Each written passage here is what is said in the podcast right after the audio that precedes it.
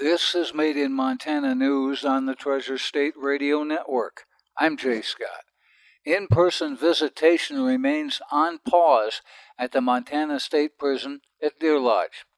In making their announcement, Montana corrections officials chalked up the suspension of in person visitation at the state prison to higher than normal staffing shortages.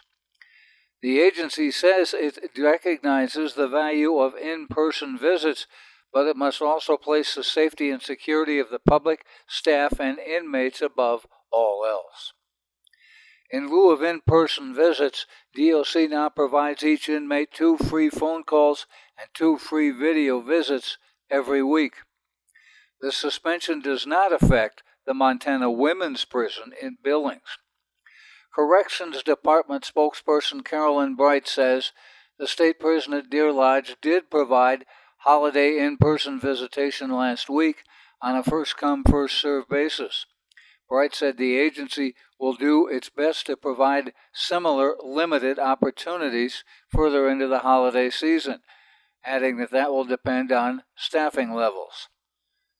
Concern over out of state hunters was a focus at a recent Montana Fish, Wildlife, and Parks Citizens Advisory Committee meeting in Region 1. The committee gathers five or six times a year. It met in Kalispell to discuss the state's priorities for the upcoming legislative session. Topics up for discussion included further development of an FWP app, the use of drones by hunters, hunting from highways, and the removal of the 24 hour wait period accompanying a wolf license, among others. But it was out of state license plates that hunters reported seeing during the season that was a sticking point. Quote, in the five week hunting season across the state, everywhere I go, I ask people how their experience was, and every single person would say, I'm sick and tired of non resident license plates. That's Corey Anderson, a hunter and a member of the committee from Columbia Falls. State legislators in attendance warned of possible unintended consequences. Increasing the cost of licenses would provoke a statewide backlash, according to State Senator Mike Cuff, the Republican from Eureka. President Joe Biden on Wednesday pledged to give Native Americans a stronger voice in federal affairs. At the first in person summit on tribal affairs in six years, that he would foster, quote, respect for indigenous knowledge and tribal consultations in government decision making. Biden announced new steps to establish uniform standards for federal agencies to consult with tribes, a plan to revitalize native languages, and new efforts to strengthen the tribal rights that are outlined in existing treaties with Washington. Biden also announced $135 million in federal money to help relocate to safe ground 11 tribal communities that face the impact of climate related environmental threats from Maine to Alaska. Quote, there are tribal communities at risk of being washed away, he told the summit. It's devastating. Villages are at risk from severe infrastructure damage due to coastal erosion and extreme weather events. A 2020 study from the Interior Department said $5 billion would be needed over the next 50 years for tribal relocation due to environmental damage. Leaders and representatives from hundreds of Native American tribes were in attendance at the summit. The president said he is requesting $9.1 billion for the Indian Health Service and said Congress, for the first time, should make that funding mandatory. Whether Congress will act on that or other tribal issues is another matter. The Tribal Nations Summit wasn't held during pre- then President Donald Trump's administration. The Biden administration held one virtually last year because of the coronavirus and highlighted the deepening and long standing inequities of the tribal communities. Governor Greg Gianforte hosted a public safety roundtable with city, county, and community leaders in Bozeman on Wednesday. Who said that as the cost of living has increased, services are being stretched thin and staff turnover is increasing. Gallatin County's rapid growth brought comments from law enforcement, along with newly elected County Attorney General Audrey Cromwell, that said each needed more manpower in their offices to keep up with rising caseloads. Bozeman Police Chief Jim Veldkamp said they deal with an increase in drugs and alcohol related crimes, and Sheriff Dan Springer said the area is still seeing an increase in fentanyl trafficking from the southern border. One area that community leaders agreed on was the need for more treatment and preventative services for minor, minor offenses. Bozeman Mayor Cindy Andrus urged for more public safety across city streets as community members have been pushing the city for increased safety in recent weeks following the death of a Bozeman high school teacher. Governor Gianforte said his administration has grants available in his budget proposal to fund some of the ideas and will take those ideas to the legislature in the 2023 session. The Montana State Health Department is adding to its contract with a private consulting group hired to oversee the Montana State Hospital and other public health care facilities.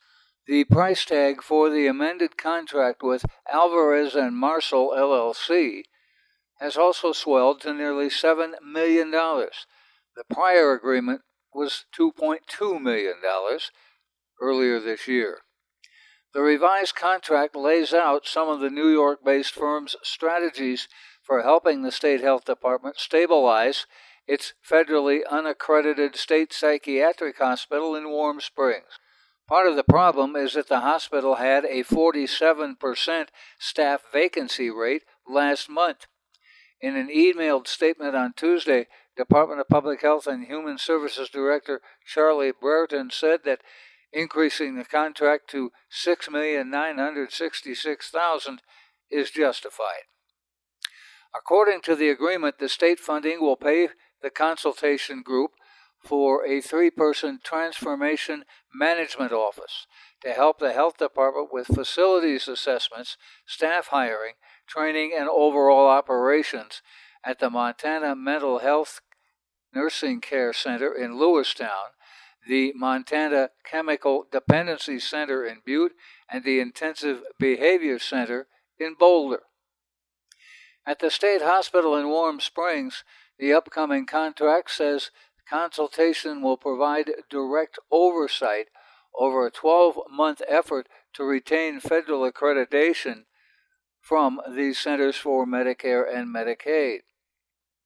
That accreditation was revoked earlier this year.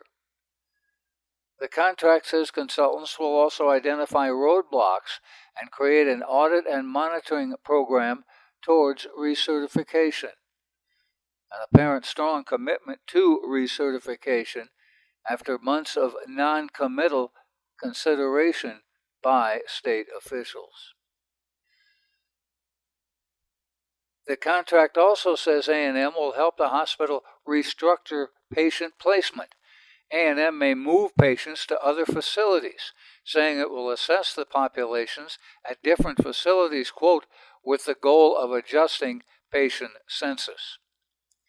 Bernie Franks Ongoy, the executive director of the patient advocacy group Disability Rights Montana, said there appears to be an understanding by state officials that the hospital really needs to be overhauled in a very substantial way. Franks-Ongoy described the contract's $7 million figure as very concerning if the state does not plan to implement substantial changes to how Warm Springs operates. A new survey says that more than half of Montanans want more tax dollars spent on higher education, and more than 80% see it as a pathway to upward economic mobility and other benefits, but only 41% of people less than 45 years old believe college is worth the cost. The survey, called Perceptions of Higher Education in Montana, was conducted by the Montana University System as part of a project funded with a Lumina Foundation grant. Of new jobs created in the last decade, the survey said workers with college degrees or certificates earn $13,000 or more on average than those without.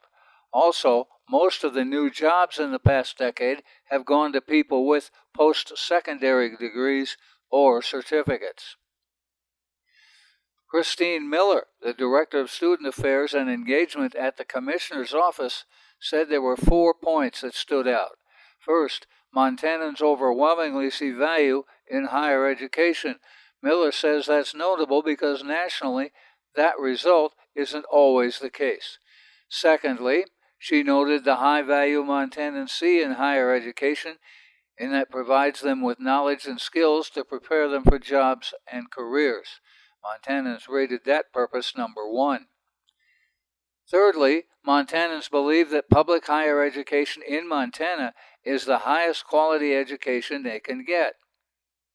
But again, Miller noted Montanans find affordability to be a concern.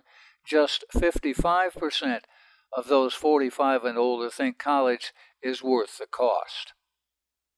Montanans believe if they get a degree, it will pay off in significant ways, particularly if it's a career focused degree. But they don't like that there's not enough support to make college affordable.